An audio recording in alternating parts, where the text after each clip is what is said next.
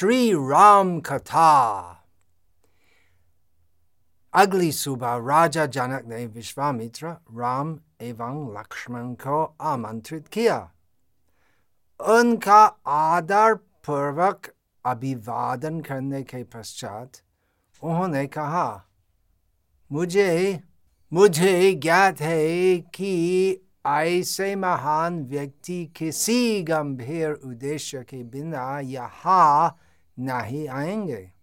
अतः कृपया मुझे बताएँ कि मैं आपकी क्या सेवा कर सकता हूँ। जनक महाराज, का प्रस्ताव था कि,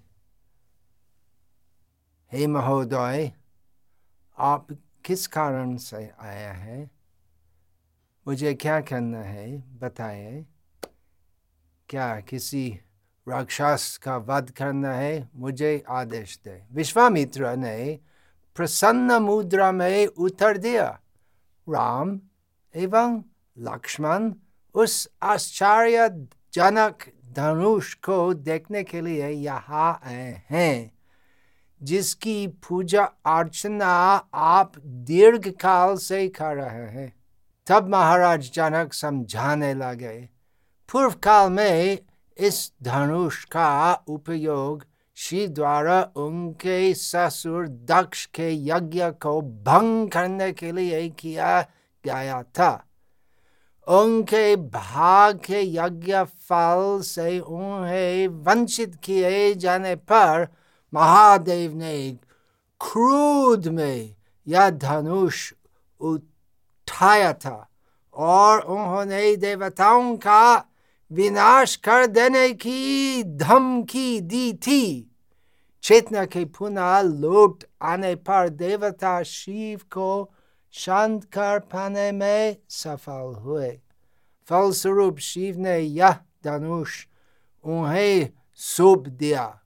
तत्पश्चात देवताओं ने इससे मेरे पूर्वज देवरात को सौंप दिया, जो महाराज निमि के वंशज थे शिव के धनुष की कथा सुनाने के पश्चात महाराज जनक ने एक दूसरी रोचक कथा सुनाई एक समय जब मैं यज्ञ क्षेत्र को स्वर्ण के हल से समतल कर रहा था तब मुझे धरती में से एक शिशु कन्या मिली जिससे देखकर मैं विस्मित हो गया मैंने उसका नाम सीता रखा सीता नाम का मतलब हल की लकीर मैंने उसका नाम सीता रखा और उससे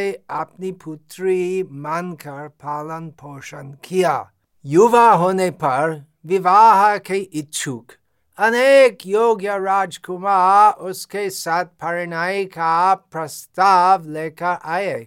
चूँकि मेरी पुत्री कोई साधारण कन्या नहीं है, मैंने राजकुमारों को बताया कि मेरी कन्या से विवाह करने के लिए उनमें महान पराक्रम का होना आवश्यक है।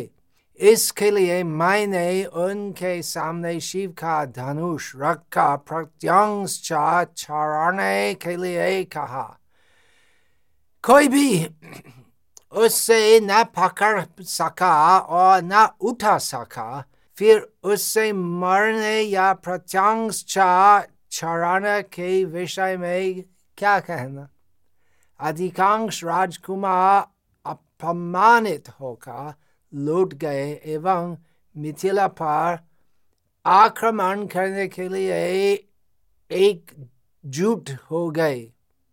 बारह मास तक भीषण युद्ध चलता रहा। अंततः जब मेरी सेना कमज़ोर पड़ने लगी, तब मैंने देवताओं से सहायता हेतु प्रार्थना की। मेरी प्रार्थना के फलस्वरूप उन्होंने कृपा पूर्वक सेना भेजी और उससे देखते ही शत्रु भय के कारण पलायन कर गए चूँकि राम शिव के धनुष को देखना चाहते हैं अतः मैं उससे इनके सामने लाऊँगा यदि राम इस आश्चर्यजनक धनुष पर प्रत्यांश चढ़ाने में समर्थ होंगे तो मैं प्रसन्नता पूर्वक अपनी सुंदर पुत्री सीता का हाथ उन्हें दे दूँगा। शीघ्र ही पाँच शक्तिशाली पुरुषों ने उस विशाल धनुष को खींचा, जो एक पिठारे में बंद था एवं आठ पहियों वाली एक गाड़ी पर रखा था। विश्वामित्र द्वारा राम को पिटारा खोलने के लिए आमंत्रित किए जाने पर सहस्रों व्यक्ति उन्हें देखने के लिए एकत्रित हो गए जब राम धनुष को प्रशंसा पूर्वक निहार रहे थे तब महाराज जनक ने उन्हें सावधान किया बड़े बड़े देवता दैत्य राक्षस यक्ष गंधर्व एवं नाग सभी इस शक्तिशाली धनुष को झुका पाने में असफल रहे हैं तो एक साधारण मनुष्य इस पर प्रत्यांश चढ़ाने में कैसे सफल होगा महाराज जनक सोच रहे थे कि श्री राम एक साधारण मनुष्य है। अभी जनक महाराज और सब उपस्थित देखने वाले प्रत्यक्ष से प्रमाण पाएँगे कि श्री राम कोई साधारण मनुष्य नहीं है। राम ने क्रीड़ावत अपना बायों हाथ धनुष के मध्य में रखा। उस विशाल जन समूह की उपस्थिति में उन्होंने सरलता से धनुष को पिटारे में से उठाया। फिर धनुष को ऊपर की ओर उठाकर क्षण भर में प्रत्यंशा छुड़ा दी और उससे बलपूर्वक झुका झुकाकर मध्य से राम ने क्रीड़वत अपना बायंग हाथ धनुष के मध्य में रखा उस विशाल जन समूह की उपस्थिति में उन्होंने सरलता से धनुष को पिटारे में से उठाया फिर धनुष को ऊपर की ओर उठाकर क्षण भर में प्रत्यांचा छड़ा दी और उससे बलपूर्वक झुकाकर मध्य से इतनी सरलता से तोड़ दिया, जितनी सरलता से एक हाथी का बच्चा गाने को तोड़ देता है। जय श्री राम जय श्री राम जय श्री राम धनुष टूटने की भयंकर ध्वनि, ऐसी थी मानो कोई पर्वत फटकर नष्ट हो गया हो। ध्वनि की तीव्रता के कारण विश्वामित्र जनक राम एवं लक्ष्मण को छोड़ अन्य सभी भूमि पर गिर गए धनुष के टूटने पर अत्यंत प्रसन्नता पूर्वक महाराज जनक ने विश्वामित्र से आग्रह किया कि वे राजा दशरथ को सीता और राम के विवाह का निमंत्रण देने के लिए संदेशवाहकों को अयोध्या भेजे। तीन दिवस पश्चात जब वे महाराज दशरथ की राजसभा में पहुँचे, तब उन्होंने राम द्वारा धनुष थोड़े जाने तथा सीता के साथ उनका विवाह तय किए जाने की घटना का वर्णन किया। यह सुनकर महाराज दशरथ अत्यंत प्रसन्न हुए। तब महाराज दशरथ ने वशिष्ठ एवं वामदेव से परामर्श करके यह निर्णय लिया कि अगले दिन ही वे सभी मिथिला के लिए प्रस्थान करेंगे। अगले सुबह अपनी सेना सहित महाराज दशरथ कुल पुरोहित को सबसे आगे रखा तथा प्रचुर मात्रा में धन लेकर प्रस्थान किए। चार दिनों की यात्रा के पश्चात वे मिथिला की सीमा पर पहुँचे। ओहे आता देखा राजा जनक बहा आए और महाराज दशरथ का राजोचित स्वागत किया। तत्पश्चात जब महाराज दशरथ अपने दोनों पुत्रों से मिले, तब यह तय किया कि अगले दिन शुभ मुहूर्त में विवाह के पूर्व की रीतियाँ प्रारंभ कर दी जाएँ। अगले दिन सभी एकत्रित हुए विवाहोत्सव आरंभ होने से पहले महाराज दशरथ ने राजा जनक से यह आग्रह किया कि वे वशिष्ठ मुनि से उनकी राजवंश परंपरा के विषय में सुने। इस प्रकार से आग्रह किए जाने पर महान मुनि वशिष्ठ ने रघुवंश का इतिहास सुनाया। मरीचि, ब्रह्मा के पुत्र थे एवं मरीचि के पुत्र कश्यप थे। कश्यप के पुत्र तथा विवस्वान के पुत्र मनु थे वायवस्वत मनु के पुत्र इक्ष्वाकु थे जो अयोध्या के प्रथम शासक हुए अनेक पीढ़ियों के पश्चात इक्ष्वाकु की वंश परंपरा में महाराज भारत हुए जिनके पुत्र असित अपने शत्रुओं हाय हायों तालजंगों एवं शशबिंदुओं द्वारा पराजित कर दिए गए इस प्रकार से पराजित होकर असित अपनी दोनों पत्नियों के साथ हिमालय चलाए गए जब असित का निधन हुआ तब उनकी विधवा जिसका नाम कालिंदी था गर्भवती थी उनकी दूसरी विधवा ने ईर्ष्यावश कालिंदी के गर्भस्थ शिशु की हत्या करने के उद्देश्य से भोजन में विष मिलाकर कालिंदी को दे दिया। जब कालिंदी को विष के प्रभाव से पीड़ा होने लगी, तब महान ऋषि चवन वहाँ पहुँचे। कालिंदी ने अशुपूर्ण नेत्रों सहित शिशु के जीवित रहने का वरदान उनसे मांगा ऋषि ने उससे आश्वासन दिया कि विष निकालने के साथ ही उससे एक पुत्र प्राप्त होगा इस असामान्य परिस्थिति के कारण कालिंदी के पुत्र का नाम सागर रखा गया सागर शब्द का मतलब जो विष के साथ जन्मा हो। आगे चलकर इक्ष्वाकु वंश के महाराज भगीरथ के प्रपौत्र प्रवृद्ध मुनि वशिष्ठ के शाप से राक्षस बन गए। कौन कहते हैं? वशिष्ठ।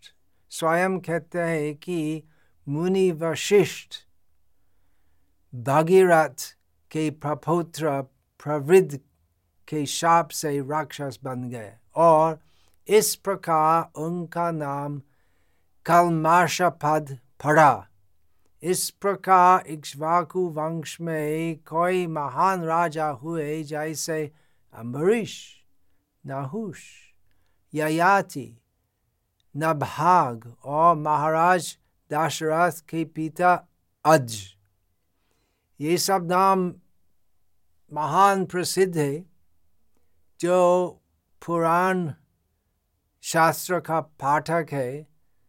अवश्य ही जानते हैं ये सब नाम अम्बरीश नहुष ययाति, नभाग, और महाभारत में भी ये सब नाम प्रसिद्ध है। महान महान महाराज थे।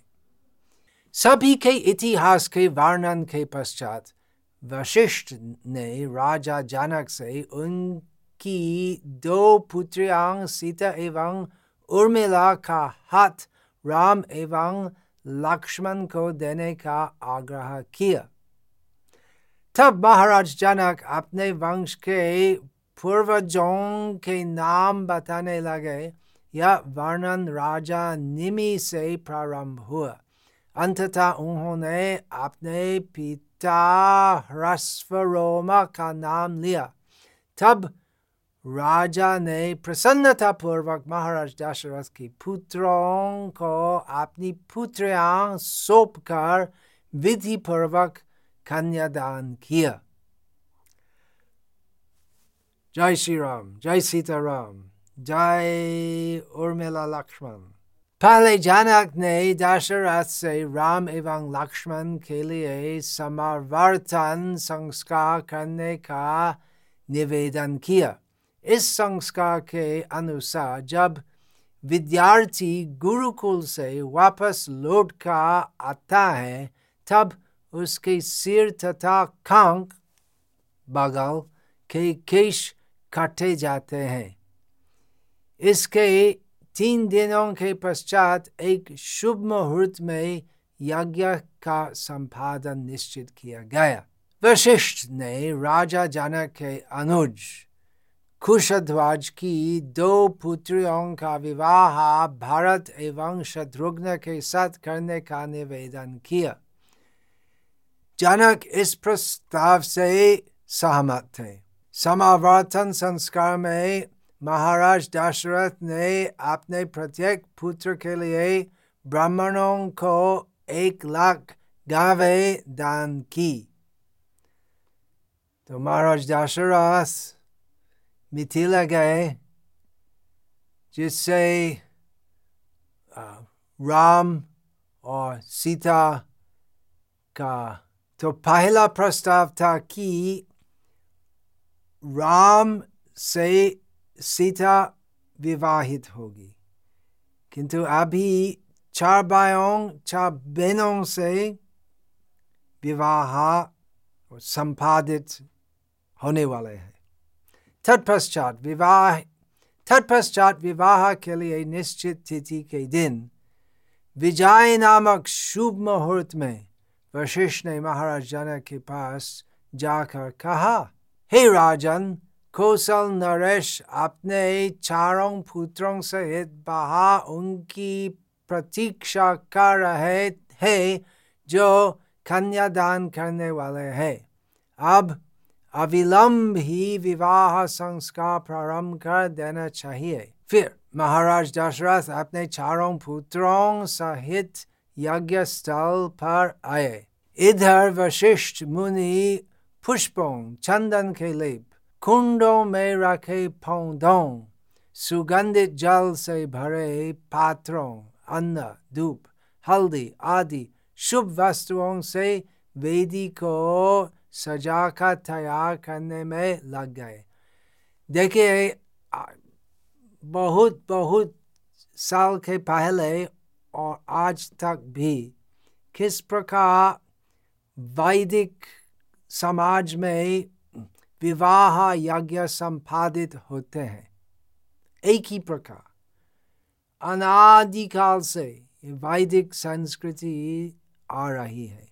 सब कुछ तैयार हो जाने के पश्चात वशिष्ठ ने हवन के लिए अग्नि प्रज्वलित की और वे आहुति देने लगे। वहाँ उपस्थित अन्य ब्राह्मण वैदिक मंत्रों का उच्चारण करने लगे। तब राजा जनक सीता को मंडप में लेकर आए और उन्हें राम के साथ बैठाया। भावुक होकर कमते हुए स्वर में जनक ने कहा हे hey, कुलीन राजकुमार यह मेरी पुत्री सीता है कृपया आप इसका हाथ लेकर इसे अपने जीवन संगिनी के रूप में स्वीकार करें सीता सभी पवित्र गुणों की खान है या जीवन भर आपके प्रति समर्पित रहेगी तथा आपकी छाया की भांति आपकी विश्वास पात्र बनकर रहेगी। तब गंधर्व गाने लगे, अप्सरे नृत्य करने लगी, स्वर्ग से पुष्प वृष्टि होने लगी, एवं दिव्य नागरों की ध्वनि के मध्य राजा जनक ने भाग्य की देवी सीता का हाथ भगवान राम को दे दिया। तत्पश्चात राजा जनक ने लक्ष्मण को उर्मिला, भारत को मंडवी और अंततः शत्रुघ्न को श्रुत कीर्ति का हाथ सौंपा। तत्पश्चात चारों भाइयों ने अपनी अपनी नवविवाहिता पत्नियों का हाथ लेकर तीन बार अग्नि की परिक्रमा की। फिर उन्होंने फिर उन्होंने राजा जनक एवं ऋषियों की भी परिक्रमा की। जय जय जय श्री सीताराम। जय जय जय श्री उर्मिला लक्ष्मण। जय जय जय श्री मंडवी भारत। और जय जय जय श्री श्रुत कीर्ति शत्रुघ्न वंशाकल्पतरुभ्यश्च कृपा सिन्धुभ्य एव च पतितानां पावनेभ्यो वैष्णवेभ्यो नमो नमः